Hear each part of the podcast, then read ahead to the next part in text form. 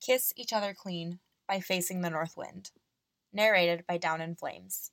This story is rated M for mature audiences on hpfanfictalk.com and has an advisory for sexual content. Remus woke to find Padfoot on his sofa, curled up in the dead center and snoring softly.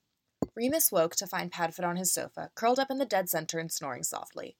He shouldn't have been able to get past the wards, but Remus found that he didn't much care how Sirius had managed it, and the worry that he should have felt was suffocated by the overwhelming muchness of the fact that Sirius was here, in his house.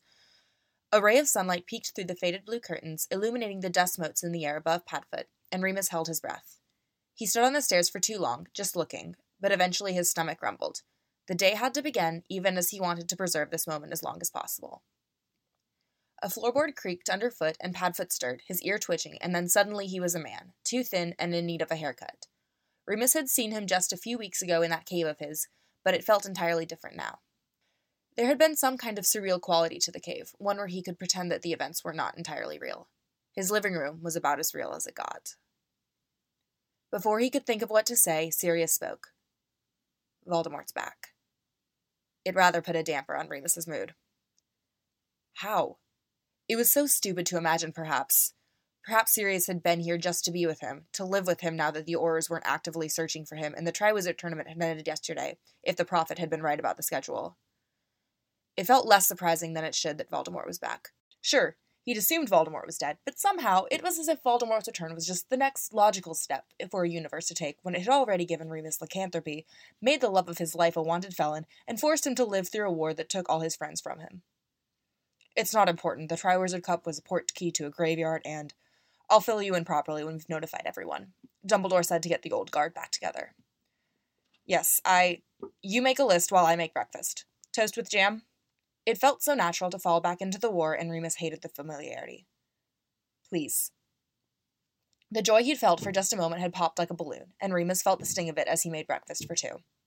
A long day followed of breaking the news again and again to members of the Order, Moody took it best, of course. Dung was a mess. Mrs. Fig was surprisingly stoic, grim faced, and asking no questions.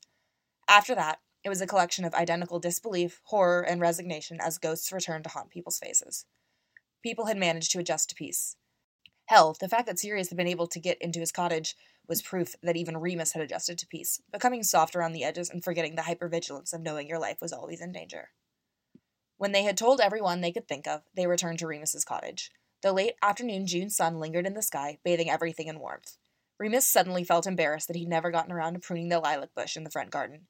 A breeze carried the scent towards them as they stood in the front garden. Sirius had paused at the gate, scrutinizing. Remus's lack of gardening experience? The way the cottage was falling into disrepair? Before Remus could really start to spiral, though, Sirius spoke. You have a lovely home, he said softly. Remus blinked, turning to face the cottage again. All he could see were the shingles missing from the roof, the paint peeling off the siding, the rickety front steps. His first instinct was to make some snarky comment, but Sirius, he realized. Sirius had spent the last twelve years in hell, to say nothing of, well, most of his life before that. Looking at it from his point of view, the cottage might as well be a palace. Thank you, he said, clearing his throat to get rid of the way his voice had come. Thank you, he said, clearing his throat to get rid of the way his voice had suddenly become scratchy. Er, we should probably get inside. Probably. Could I cook? I think this is the first time I've had access to a stove since. since 1981, I guess.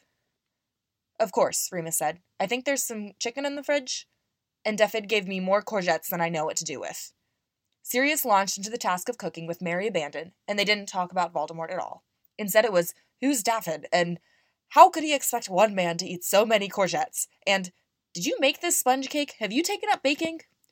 The answer to those questions were 1. Dafydd was a muggle who was ostensibly the postman, but had also been cursed with a green thumb and was offloading as many courgettes as he could get away with to anyone in a 10 mile radius. 2. Remus was terrible at saying no. And 3. The Women's Institute said he looked like he needed it since he didn't have anyone at home to bake for him. Surprisingly, they hadn't set him up with anyone's daughter, which was very nice of them.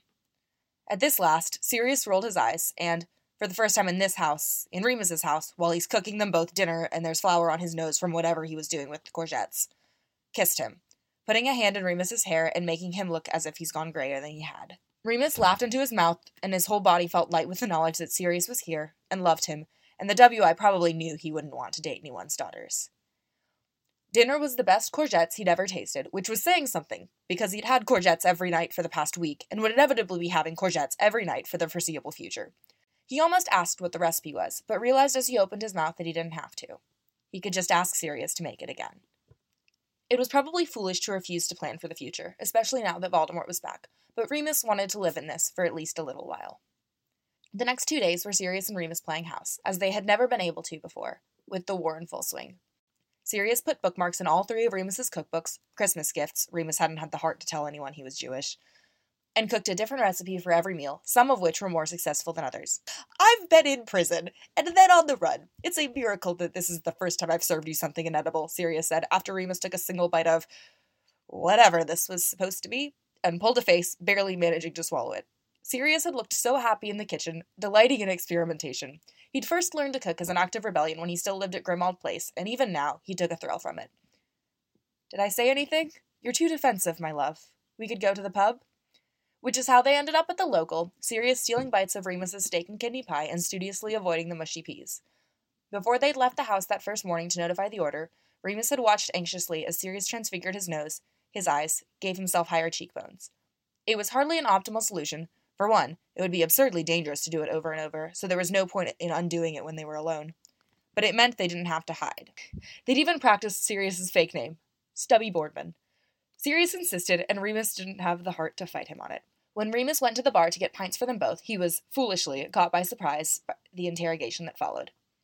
He's from out of town, Gareth said as he pulled the first pint. Visiting? Remus realized he hadn't even asked. He saw no reason he couldn't stay, although presumably if the search for known fugitive Sirius Black heated up again, he might have to go to ground. Sirius certainly hadn't mentioned anything. No, I think he's staying, Remus said with a smile.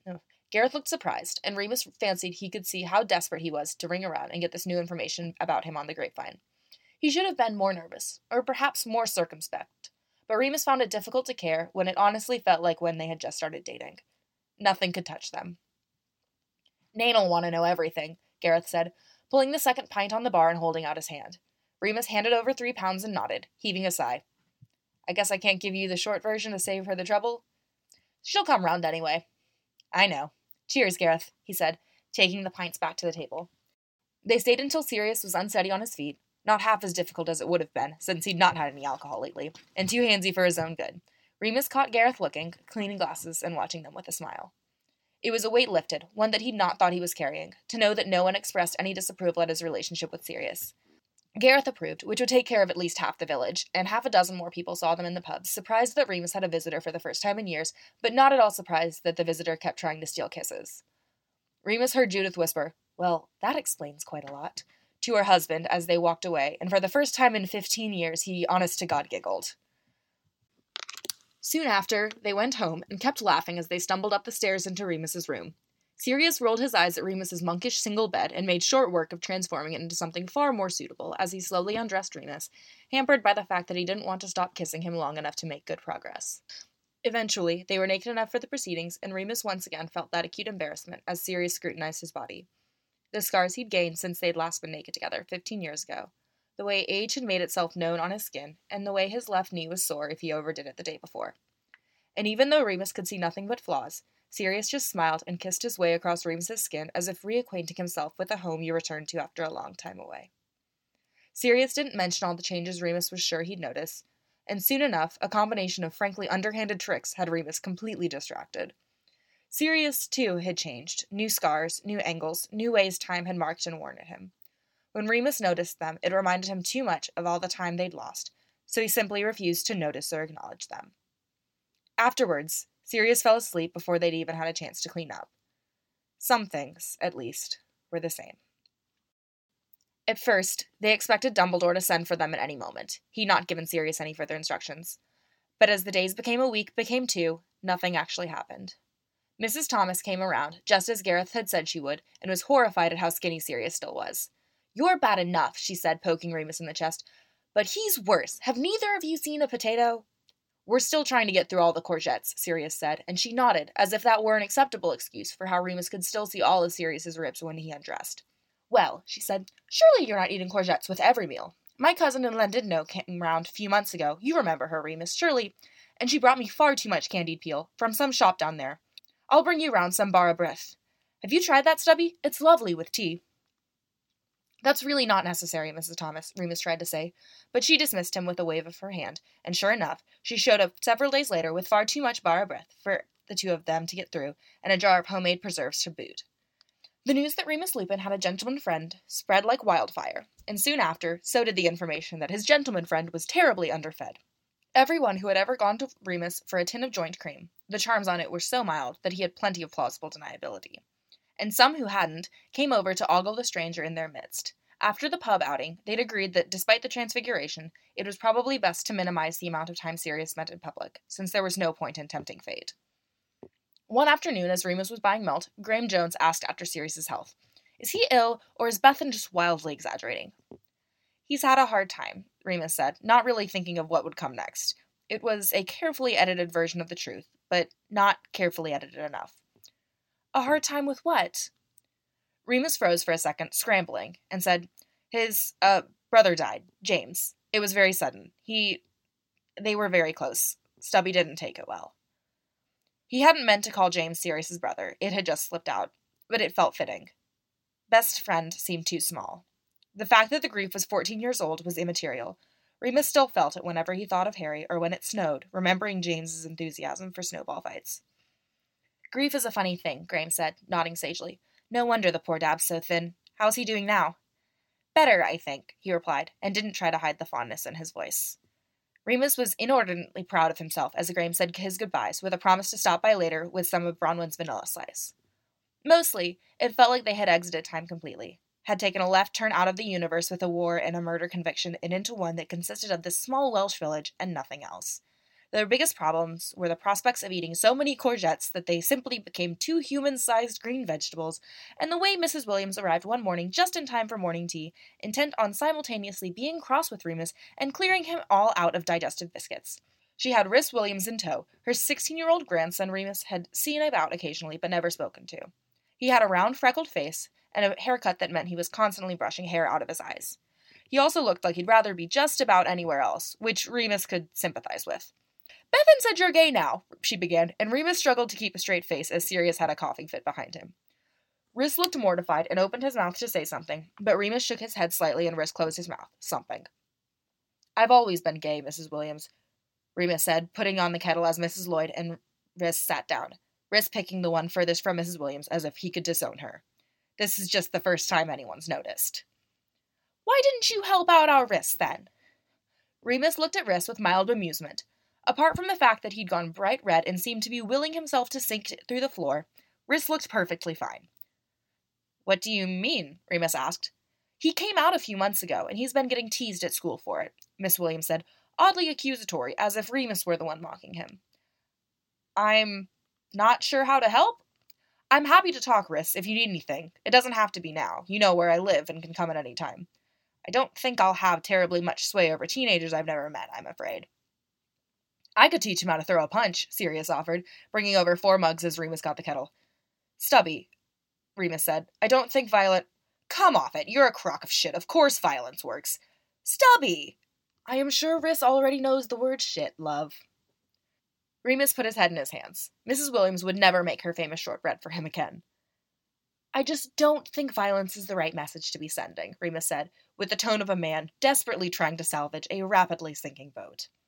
But if it comes to that, it's better that you get some pointers first, Rhys. You can break your hand very easily if you do it incorrectly. Of course, the best way to not break your hand is to not fight anyone. Rhys nodded, still bright red. Mrs. Williams cleared her throat and said, Can I use your loo, Bach? Once she was gone, Remus dropped what Sirius termed his old lady persona and elbowed Sirius sharply in the ribs. How dare he jeopardize Remus's shortbread supply? Remus leant over the table and said quietly, I'm sorry I didn't hear you'd come out, Rhys, or that anyone was giving you trouble. I definitely wouldn't advocate throwing the first punch, but defending yourself is perfectly reasonable. You'll want to have your thumb on the outside of your fist, obviously, and try to punch with your first two knuckles so you don't break your fingers. Keep your weight. The toilet flushed, and Remus straightened back up and took a sip of tea. Do come to me if any adults make you feel unsafe, though, and I can have a word with them. Thank you, Mr. Lupin, Rhys mumbled as Mrs. Williams returned to the table. She nodded approvingly at the exchange. Remus wasn't entirely sure what she wanted, but apparently this was good enough. Bethan told me about your brother, Stubby, Mrs. Williams said, dunking a digestive in her tea. James, I believe she said his name was. I'm very sorry for your loss, Bach. Remus and Sirius both froze. Thank you, Sirius said, carefully, raising an eyebrow at Remus, who tried to express his contrition purely by facial expression. After eating all but one of Remus's digestives, Mrs. Williams and Rhys left. Sirius closed the door and dissolved into laughter, saying, Bethan said you're gay now, before kissing Remus thoroughly. Remus kissed him back with enthusiasm, but Sirius soon pulled away, much to his displeasure, and asked, And what's this about my brother? He died, Remus said, helplessly. So I heard, yes. I could hardly say you look like a skeleton because you spent 12 years in a torture prison and then two years in caves, could I? I panicked. I only spent one year in a cave. The year before was actually a very pleasant time in the West Indies, actually. No caves at all. Remus rolled his eyes. Shut up. You had a brother called James who died suddenly, and that's why you need the WI to fatten you up. You should make yesterday's courgette dish for Sunday. They won't let you into the WI or anything, but I'm sure everyone will be clamoring for the recipe. God, when does courgette season end? You know you can just say no to Dafydd, right? Sirius said. It's not like he'll die. You haven't seen his face. He gets all. Remus attempted to replicate the expression, but Sirius just laughed at him. Such a pushover. I can't believe you taught children for a whole year. Did they wobble their bottom lip and you just fell over yourself trying to make it better? No, I was a perfectly good teacher, as I'm sure Harry has told you. That's quite enough insulting from you. Yeah, yeah, you love me. It was three days later when Rhys appeared once again at the door, though this time without a well meaning chaperone. He blushed when Remus opened the door, though surely he knew that would happen, knocking on Remus's door, and mumbled, Could I have a chat? and was now sitting, nursing a mug of tea and staring at the table without saying a word. This was fine with Remus, who went back to doing the crossword. He'd just finished neatly writing an incorrigible, unable to be redeemed, twelve letters, when Rhys cleared his throat. How long have you been out? Remus put down his pen. Depends what you mean. To my parents? To my schoolmates? To the rest of the village? Well, obviously you weren't out to the village until last week. I'd not be sounding so certain. There was plenty of clucking about how I had no one at home to cook for me, but no one ever mentioned conveniently single daughters. Whatever it means, I wasn't a romantic prospect. Rhys opened his mouth, closed it, and frowned in thought. Maybe. How long have you been out to. to whoever you think it matters for that sort of thing? Remus noticed that Rhys's fingernails were raggedy, and that some of them even looked like they'd bled. As Remus considered his question, Rhys bit his thumbnail, worrying at it. It was it was different in my day. I was lucky since it was partially decriminalized back when I was in primary school, but it still wasn't very it's not like it is now. Remus was surprised at how difficult it was to talk about, how scattered his thoughts were. Part of it was surely that he had to make up half of it, ensuring it lined up with the Muggle timeline of things. But he'd also never put much thought into what being out meant. He had so many secrets that this was probably the least of them. I didn't come out to my parents until I started dating Stubby. No point in borrowing trouble. Rhys's eyebrow shot up and Remus smiled. We've we first started dating when we were both 16. I know we both look older than we are because the world hasn't been terribly kind to this. But it wasn't that long. Remus stopped in the middle of the word, suddenly realizing that actually it was that long ago. It was 1995. Well, I guess 20 years is a long time. It was as Remus was struggling with the passage of time that Sirius called out from the kitchen. Moony, do you want a cuppa? I'm all right, thanks, he called back, and tried to remember what he'd been talking about. We were both lucky, I think, because we had had friends who would stick up with us if people gave us trouble. He closed his eyes for a moment, willing the physical ache in his chest to go away. They're both dead now, but they were they were important. The words felt so insignificant, so tiny, compared to the love Remus had felt at school before they got involved in the war. I'm sorry, you don't have to talk about this, Rhys said, and Remus opened his eyes again.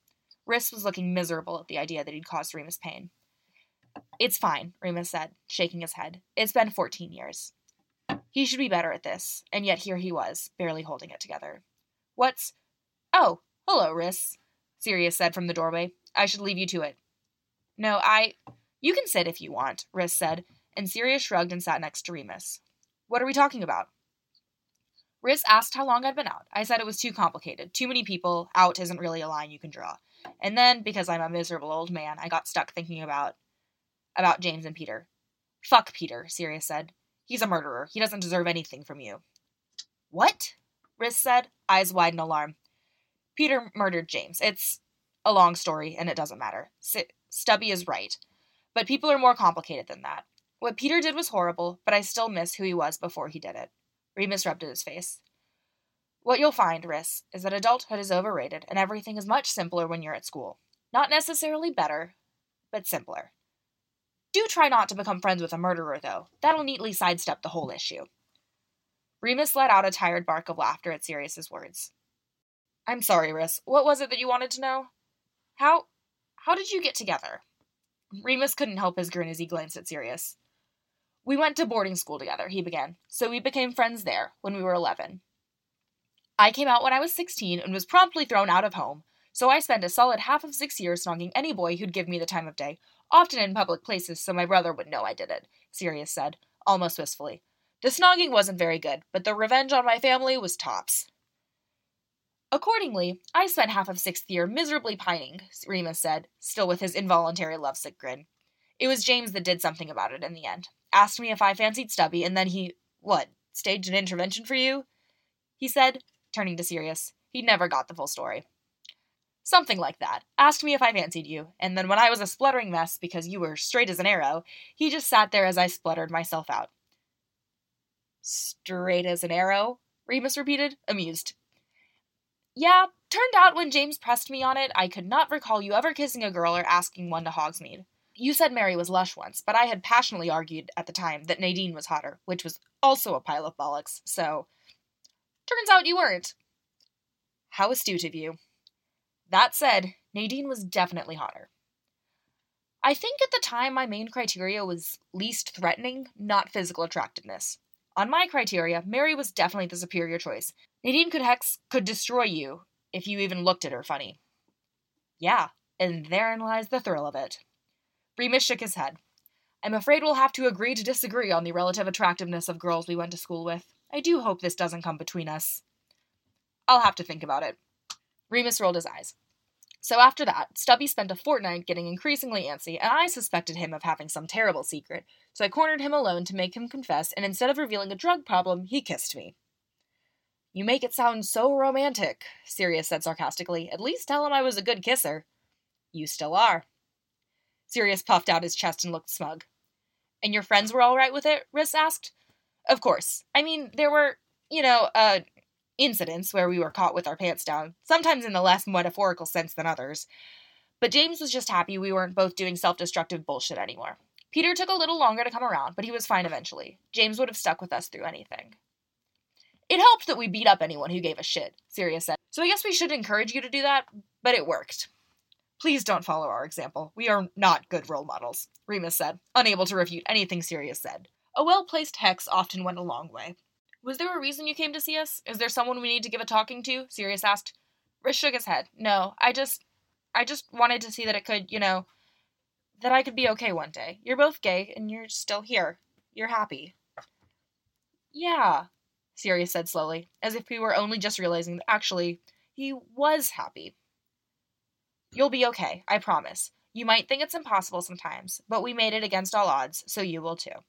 Just remember, we are still willing to punch people on your behalf. Rhys gave them both a look, as if thinking them incapable of punching anyone. We're stronger than we look, Remus said, and so are you. I know things might be looking grim now, but you'll make it. Be careful, be safe, and don't be afraid to tell people you love them. And if you need us to buy condoms for you, we'd much rather you'd ask us than you go without.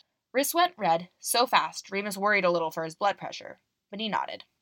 Soon after, Rhys went home for tea and Remus and Sirius to camp to the living room.